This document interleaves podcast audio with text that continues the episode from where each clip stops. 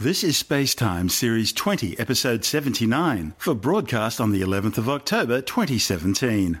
Coming up on Spacetime, a possible cradle of life discovered on Mars, chemical signatures of life discovered near and far, and confirmation that high energy cosmic rays come from distant galaxies. All that and more coming up on Spacetime. Welcome to Space Time with Stuart Gary.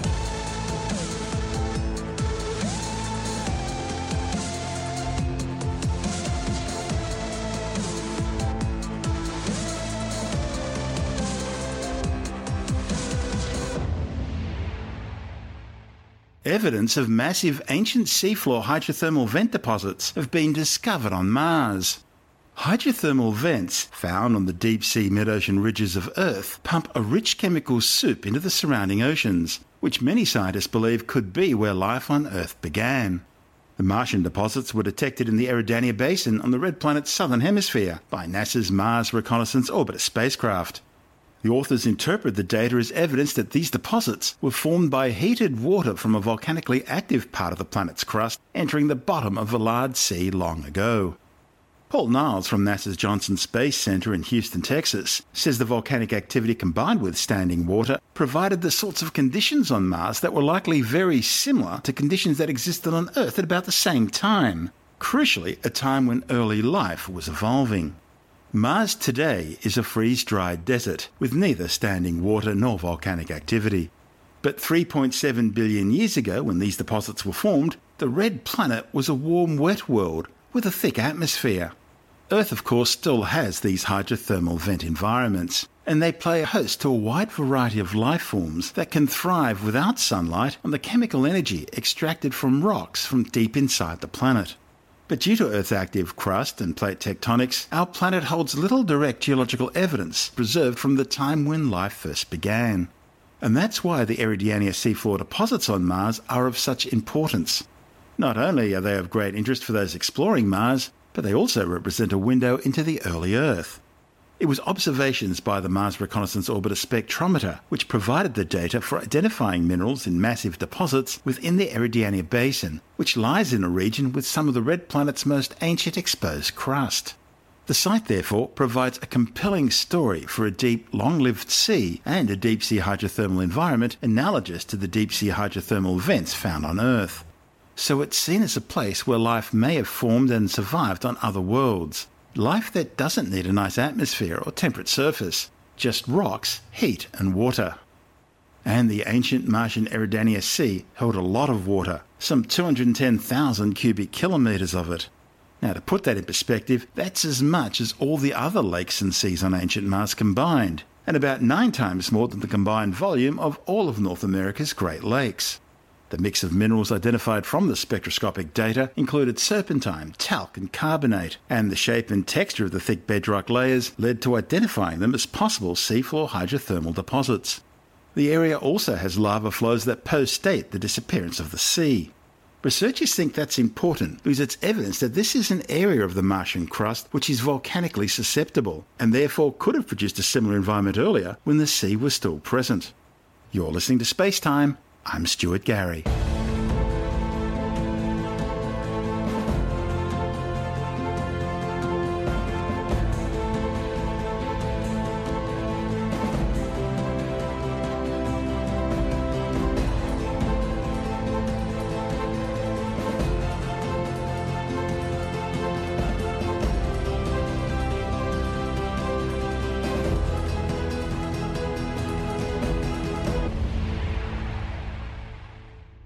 Scientists have detected Freon 40, a chemical signature of life, both around a distant star and much closer to home in a comet orbiting the Sun. The discovery, reported in the journal Nature Astronomy, includes the first ever detection of a saturated organohalogen chemical compound in interstellar space.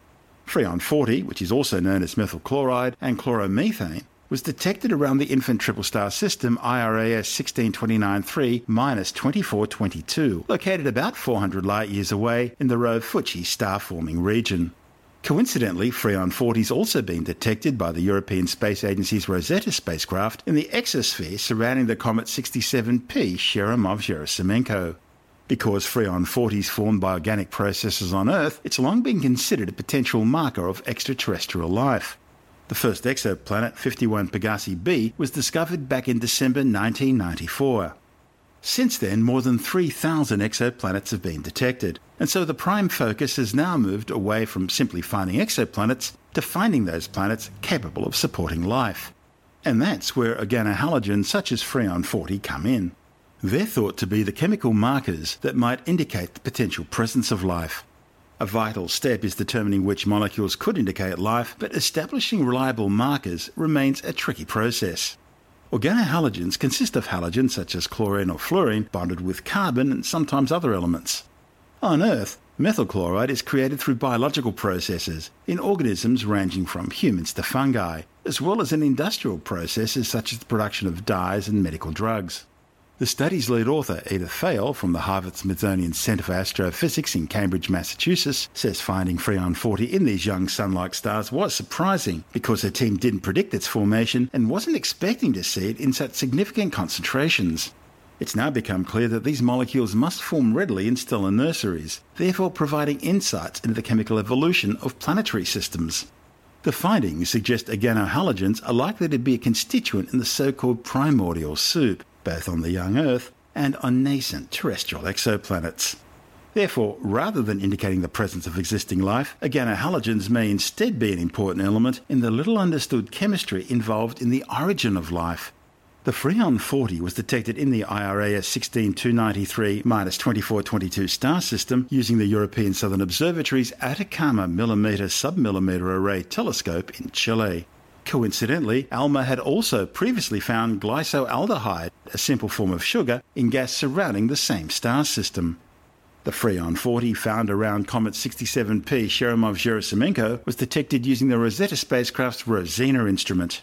The discoveries show that the building blocks of life may need to be in the right place at the right time to be included in planets forming around a star. You're listening to Space Time. I'm Stuart Gary.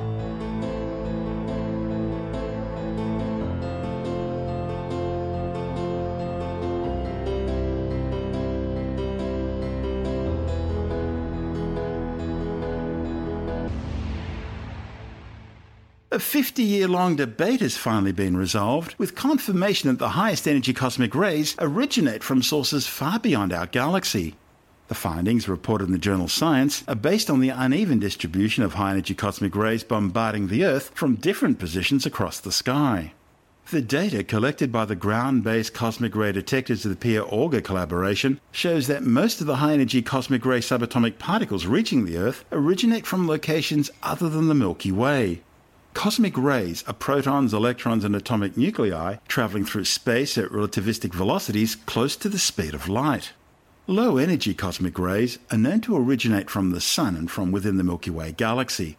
But ever since they were first detected in the 1960s, the origins of high energy cosmic rays has remained a mystery. In the new study, some 30,000 high energy cosmic rays were detected by the Auger Observatory, having been accelerated to energies a million times greater than that possible in man made particle accelerators like the Large Hadron Collider. High energy cosmic rays are extremely rare, arriving at Earth at a rate of only about 1 per square kilometre per year.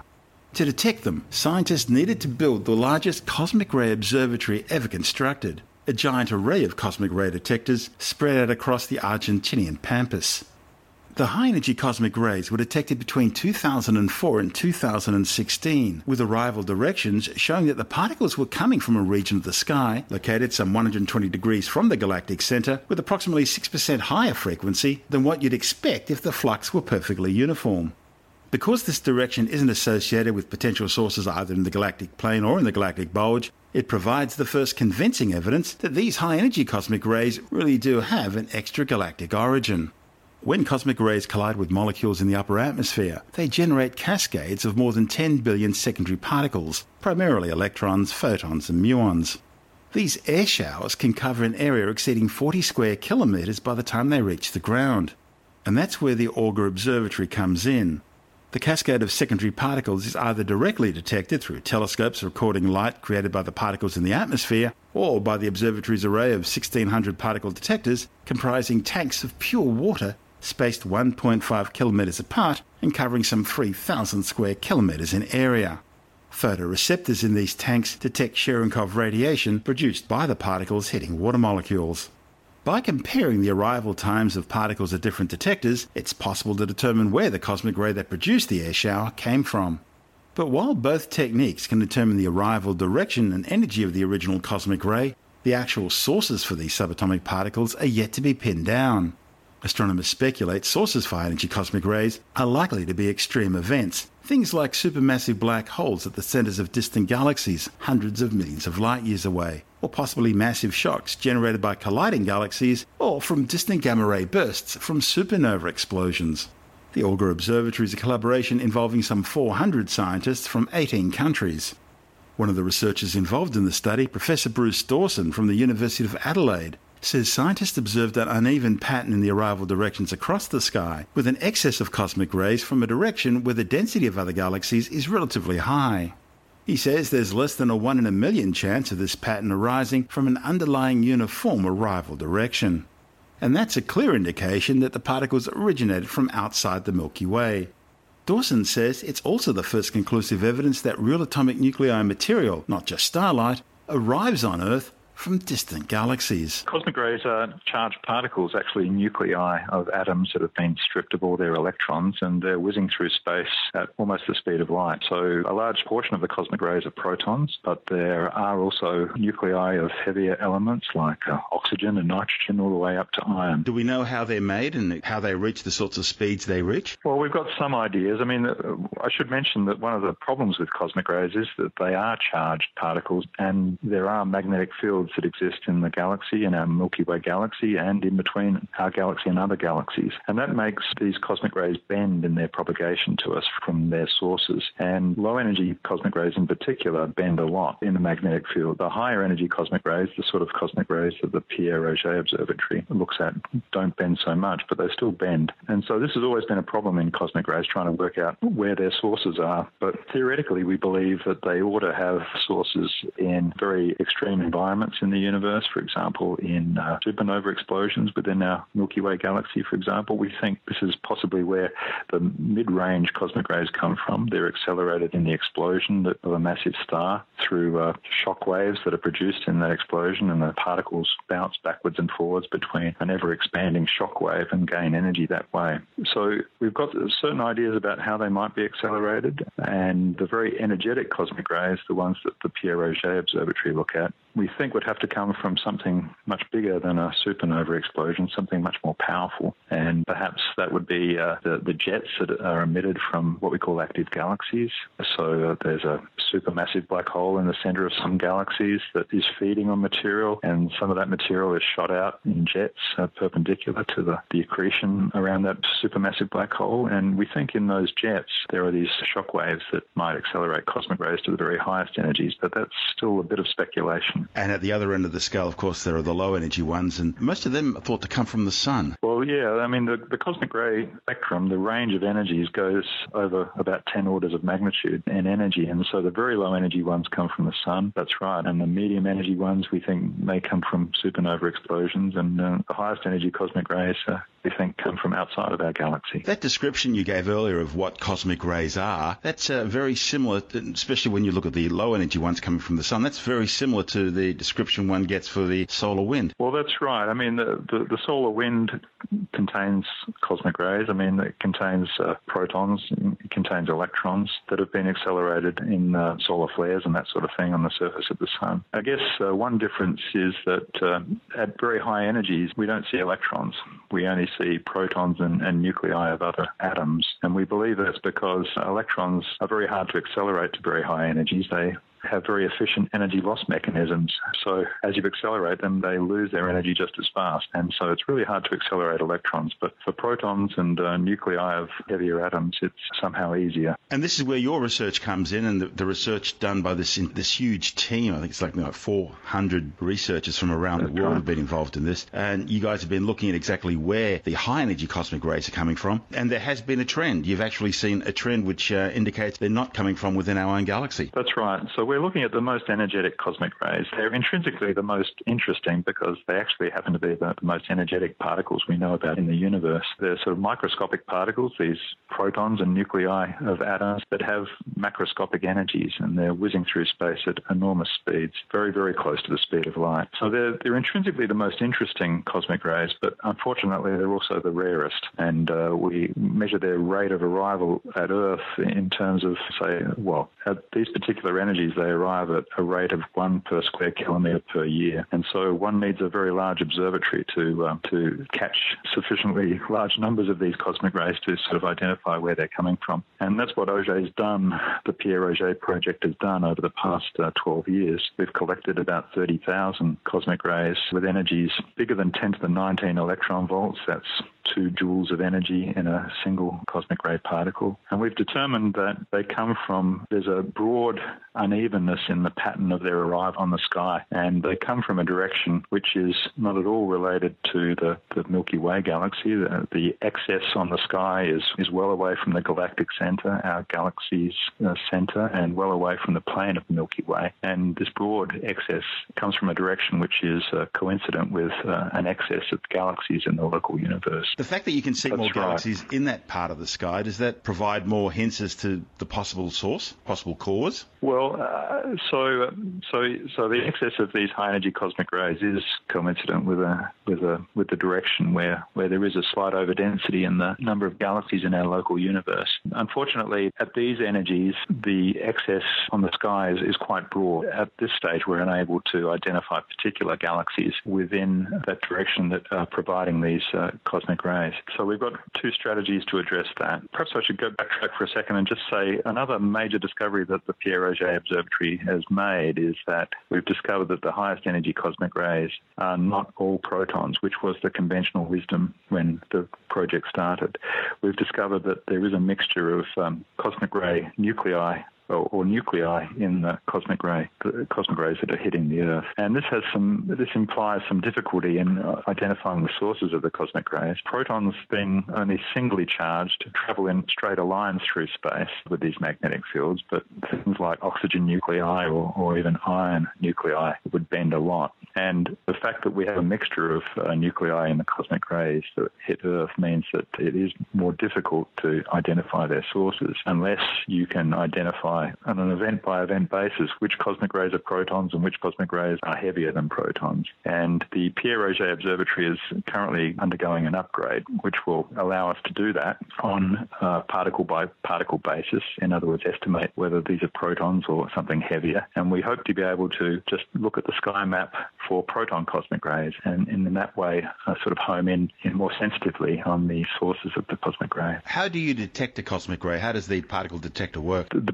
basis of the technique is cosmic ray air showers, we call them. And uh, what an air shower is, is uh, when a cosmic ray, high energy cosmic ray, strikes the top of our atmosphere, it, it, collides with a nucleus of air, so a nitrogen molecule, for example, and that initiates a cascade of subatomic particles uh, which travels down through the atmosphere at the speed of light. Essentially, that cascade of subatomic particles is matter that's produced out of the energy of the original cosmic ray hitting the atmosphere. And these air showers, as we call them, can be enormous. Um, a single cosmic ray can produce a cascade that contains tens of billions of particles, which goes out over several square kilometres at ground level. So, one way that Pierre Auger Observatory observes these air showers is with an array of particle detectors on the ground. We cover an area of 3,000 square kilometres actually at our observatory in uh, western Argentina. And this air shower will hit a whole bunch of these detectors on the ground, and we can measure the particle densities in those detectors and reconstruct the energy and direction of the original cosmic ray. So, that's one way we do it. And another way we do it is we look for a flash of light in the atmosphere, which is triggered by the passage of this air shower through the atmosphere. So we've got a couple of different ways of detecting the air showers and therefore the cosmic rays that produce them. And uh, both of our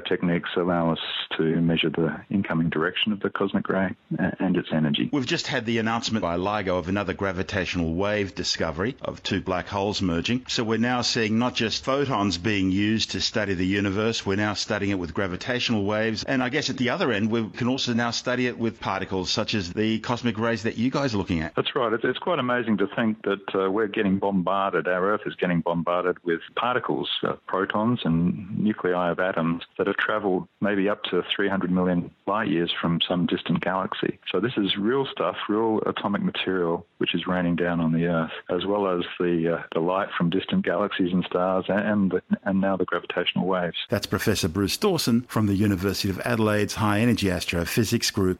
And this is Space Time. I'm Stuart Gary.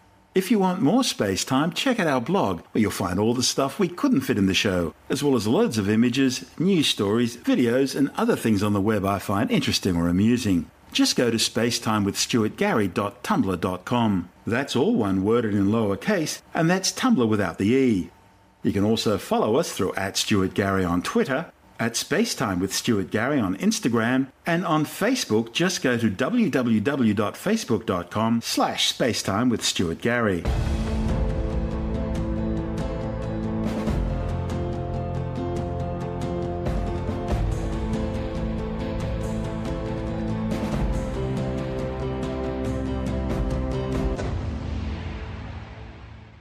Astronomers say a large cloud of dust remains the most likely cause for the mysterious changes in brightness seen to be affecting Tabby star. The star, officially named KIC 8462852, is a spectral type F main sequence star, located 1,280 light years away in the constellation Cygnus the Swan. The star is about 1.43 times as massive and 1.58 times as big as the Sun. It's informally called Tabby Star after Tabitha Boyajian from the Louisiana State University in Baton Rouge, who was the lead author of the original paper studying the strange star. Tabby Star became famous in 2015 when astronomers looking through data from NASA's planet hunting Kepler Space Telescope reported strange irregular changes in the amount of light coming from the star. These irregularities were very different from the usual changes caused by things like transiting planets. Instead, they included a sudden, very dramatic 22% dimming in brightness of the star over just a few days, as well as more gradual episodes of both dimming and brightening coming from the star. No other star out of the more than 200,000 that Kepler's measured during its original four year mission behaves in exactly this way. And these events are continuing, with the most recent occurring in a series of three day spurts this year. Possible explanations suggested so far include swarms of orbiting comets, the cataclysmic destruction of an orbiting planet, huge orbiting dust rings, or possibly clouds of interstellar dust, all of which could be blocking out some of the light emitted by the star as seen from Kepler's point of view. On the other hand, the star itself could be undergoing some sort of change, either through a stellar cycle generating star spots or some other type of geomagnetic eruptions.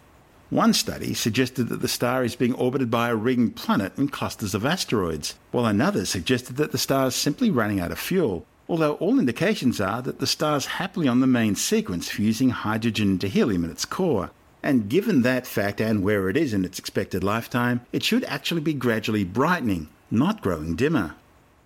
While some of these hypotheses can partially explain what the observers are seeing, no single explanation can fully explain all the strange erratic light curve characteristics seen in the star using standard astrophysics or stellar evolution models. And that's where Tabby Star made worldwide headlines when one frustrated astronomer jokingly and very offhandedly suggested that dimming and brightening episodes may even have been caused by some kind of alien megastructure such as a Dyson sphere around the star. Now, the Dyson sphere isn't named after a failed New South Wales cricketer, but after the famous theoretical physicist and mathematician Freeman Dyson, who postulated how an advanced alien civilization could power their technology by harnessing all the energy of their host star by simply surrounding it with a massive power harvesting sphere, a so called Dyson sphere. Now, the astronomer who made the claim was being flippant when he said it, but that certainly didn't stop the tabloid press in lapping it up and the rest is history, or should we say infamy.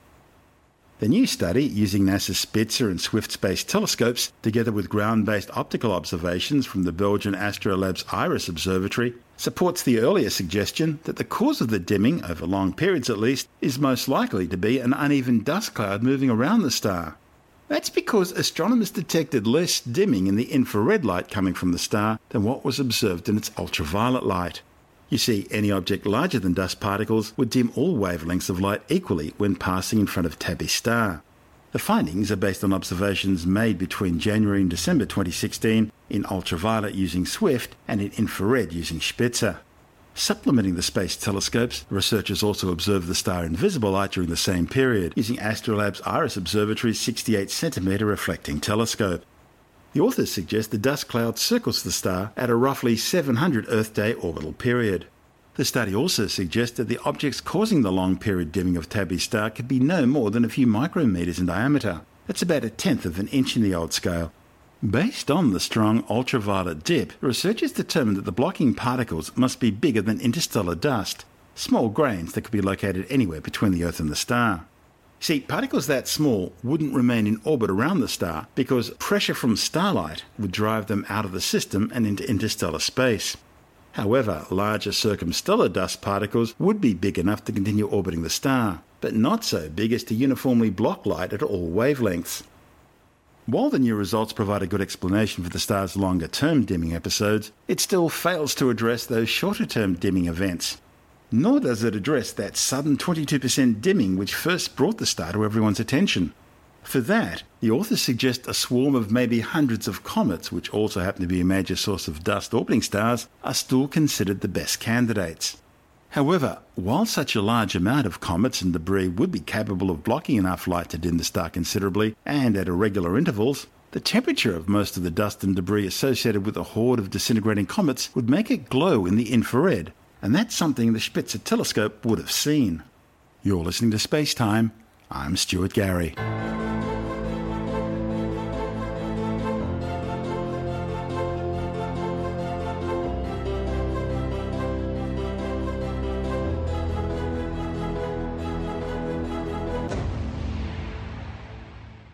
And time now to take a brief look at some of the other stories making news in science this week with a science report.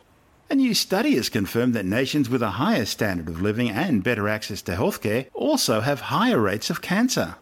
The report by scientists from the University of Adelaide claims the outcomes are a result of relaxed natural selection because modern medicine is enabling people to survive cancers, allowing their genetic prodigy to be passed on to the next generation. The findings indicate the rates of some cancers has doubled and even quadrupled in the past 100 to 150 years because human evolution has moved away from survival of the genetically fittest. The study shows an accumulation of cancer incidence over four to five generations. The findings are based on global cancer data from the World Health Organization, as well as other health and socioeconomic databases from the United Nations and the World Bank of 173 countries. The researchers say modern medicine has enabled the human species to live much longer than would otherwise be expected in the natural world. Besides the obvious benefits that modern medicine gives, it also brings with it an unexpected side effect, allowing genetic material to be passed on from one generation to the next, which predisposes people to have poor health, such as type 1 diabetes or cancer.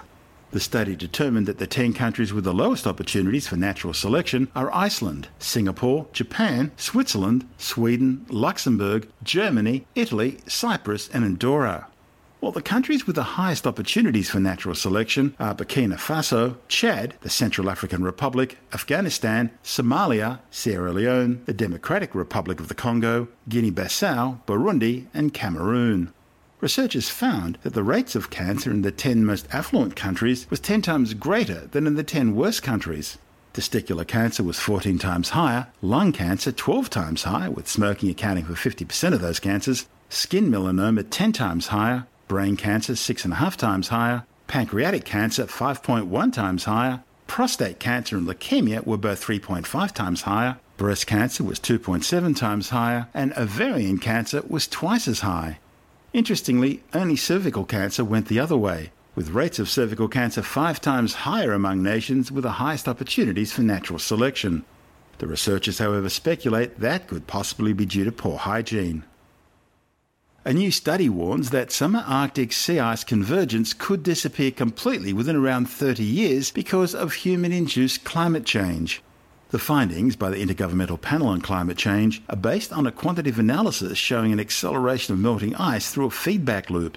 It seems dark water surfaces absorb more heat than white ice surfaces, thus melting more ice and making more water surfaces in the Arctic Ocean in what's called an ice ocean albedo feedback. The study found ice ocean albedo feedback has emerged as a key cause of sea ice melt. The feedback is generated by a large difference in albedo, the measurement of light reflectivity between open water and ice surfaces. As dark ocean surfaces absorb more light than white ice surfaces, solar heat input through the open water melts sea ice, increasing both open water areas and heat input, and thus accelerating sea ice melting. In fact, during summer, ice covered sea areas of the Arctic Ocean have nearly halved since the 1970s and 80s, raising alarm bells that the ocean is shifting from a multi year to a seasonal ice zone. Analysing the data from 1979 to 2014, researchers found that solar heat input through open water surfaces correlated well with ice melt volume, suggesting that heat input is the major causative factor for ice melting. A new study claims autism spectrum disorders are less common among the children of mums who took multivitamins early on in their pregnancy. The findings, reported in the British Medical Journal, are based on a study of 273,000 mother child pairs in Sweden, finding around 1 in 400 cases of autism for mums who took multivitamins compared to around 1 in 200 for mums who didn't. The scientists, however, stress their findings don't establish cause and effect, but say the research warrants further investigation. Autism spectrum disorder, or ASD, includes a range of conditions, including Asperger's syndrome, that affect a person's social interaction, communications, interests, and behaviour. It's estimated that about 1 in every 100 people has ASD, and more boys are diagnosed with the condition than girls. The research indicates ASD most likely develops in the womb, and a mother's diet during pregnancy could have an influence but results from previous studies have been inconsistent, suggesting that other unrelated factors, such as a mother's overall health and lifestyle, could also play a role. After humans and Neanderthals met many thousands of years ago, the two species began interbreeding. Although Neanderthals aren't around anymore, about 2% of their DNA survives in non African people living today. Recent studies have shown that some of these Neanderthal genes have contributed to human immunity and modern diseases. Now, researchers reporting in the American Journal of Human Genetics have found that this Neanderthal inheritance also contributed to other characteristics, including skin tone, hair colour, sleep patterns, mood, and even a person's smoking status. Now, researchers reporting in the American Journal of Human Genetics have found that this Neanderthal inheritance has also contributed to other characteristics, including skin tone, hair colour, sleep patterns, mood, and even a person's smoking status. Researchers looked at data from 112,000 participants in the UK Biobank pilot study, which includes genetic data along with information on many traits related to physical appearance, diet, sun exposure, behaviour, and disease. Previous studies had already suggested that human genes involved in skin and hair biology were strongly influenced by Neanderthal DNA. The new work shows that skin tone and the ease with which one tans, as well as hair colour, are also affected. The findings suggest that Neanderthals would have differed in their hair and skin tone as much as people do now. The traits influenced by Neanderthal DNA, including skin and hair pigmentation, mood, and sleeping patterns, are all linked to sunlight exposure. When modern humans arrived in Eurasia between 60 and 100,000 years ago, Neanderthals had already lived there for thousands of years, and they were likely already well adapted to lower and more variable levels of ultraviolet radiation from the sun than what the new human arrivals from tropical Africa were accustomed to. The thing is, skin and hair colour, as well as circadian rhythms and mood, are all influenced by light exposure. The researchers speculate that their identification in the new study suggests that sun exposure may have shaped Neanderthal phenotypes, and that gene flow into modern humans continues to contribute to variations in these traits today. And finally, for now, Old Faithful is Yellowstone National Park's most famous landmark. Millions of visitors come to the park each year to watch the geyser erupt every 44 to 125 minutes. But despite Old Faithful's fame, relatively little is known about the geologic anatomy of the structure and fluid pathways that fueled the geyser below the surface. Now, a report in the journal Geophysical Research Letters has mapped the near surface geology around the hydrothermal feature, revealing a reservoir of heated water which feeds the geyser's surface vent and how the ground shaking behaves between eruptions. The map was made possible by a dense network of portable seismographs and a new seismic analysis technique. The famous geyser and other volcanic features in Yellowstone National Park are simply the surface manifestations of two active magma reservoirs at depths of between 5 and 40 kilometres, which provide heat to the overlying near surface groundwater. In some places within Yellowstone, the hot water manifests itself in pools and springs, while in other places it takes the form of explosive geysers. When analysing data from a dense network of seismometers, scientists could determine the shape, size, and location of Old Faithful's hydrothermal reservoir. Researchers think the reservoir is actually a network of cracks and fractures through which water flows. It has a diameter of around 200 metres and can hold approximately 300,000 cubic metres of water. By comparison, each eruption of Old Faithful actually only releases about 30 cubic metres of water. You're listening to Space Time. I'm Stuart Gary, and that's the show for now.